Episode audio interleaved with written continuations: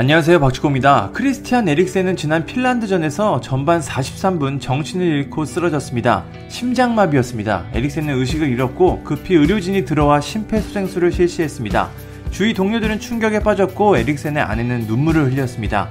이후 에릭센은 병원으로 빠르게 이송돼 치료를 받았습니다.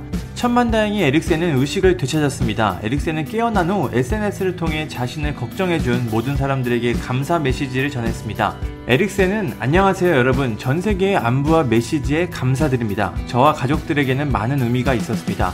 현재 상황에서 저는 괜찮습니다. 아직 병원에서 몇 가지 검사를 받아야 하지만 저는 괜찮습니다.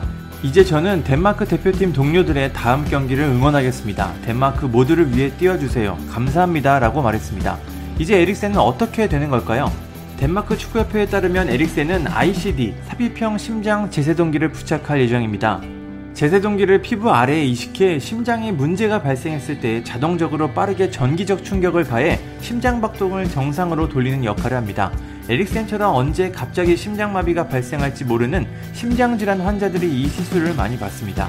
맨체스터 유나이티드에서 활약했고 현재 아약스에서 뛰고 있는 달레이 블린트도 이 수술을 받았습니다. 현재 블린트는 이 제세동기를 달고 현역 생활을 이어가고 있습니다. 물론 불안함은 있습니다. 블린트는 지난 2020-21 시즌을 앞둔 프리시즌 헤르타전에서 제세동기에 문제가 발생해 심장을 부여잡고 쓰러진 경험이 있습니다. 이후 다시 치료를 받으며 건강을 회복했고 다시 경기에 나섰습니다. 아직까지 에릭센이 자신의 커리어를 어떻게 할지 결정한 것이 알려지지 않았지만 제세동기를 삽입한다면 현역 생활을 이어갈 수도 있습니다. 에릭센 입장에서는 참 안타까운 상황입니다. 토트넘을 떠나 인터밀란으로 이적 후 우승을 차지하며 본격적으로 새로운 커리어를 시작하려고 했는데 유로 2020에서 예상치 못한 심장 문제가 발생했습니다. 물론 이탈리아 언론 가제타에 따르면 이탈리아에서는 제세동기를 달고 프로 경기를 뛸 수 없습니다. 에릭센은 이를 고려해 제세동기를 일시적으로 삽입할지 아니면 영구적으로 삽입할지 결정해야 합니다. 에릭센은 1992년생으로 만 29살입니다. 한창 절정의 기량을 보여줄 전성기를 보내고 있습니다. 그래도 가장 중요한 건 건강입니다. 심장 전문의들은 에릭센이 선수 생활을 멈춰야 한다고 조언하고 있습니다.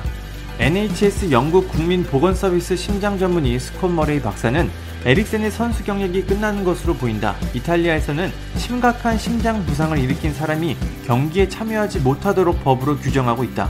이탈리아는 심장병 검진에서 가장 뛰어난 시스템을 갖추고 있는 나라다.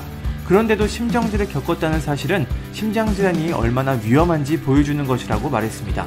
과거 토트넘에서 에릭센의 주치의였던 산자이 샤르마 런던 세인트 조지 대학 교수도 에릭센의 은퇴 가능성을 언급했습니다.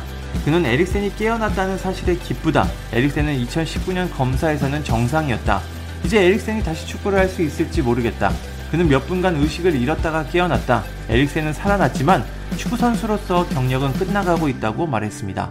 에릭센의 미래는 어떻게 될까요? 아무리 축구도 좋지만 건강이 최우선입니다. 제세 동기를 달면 이탈리아에서 뛸 수 없기 때문에 에릭센이 현역 생활을 이어가려면 다른 리그로 가야 하는데 그것도 쉽지 않을 것 같습니다.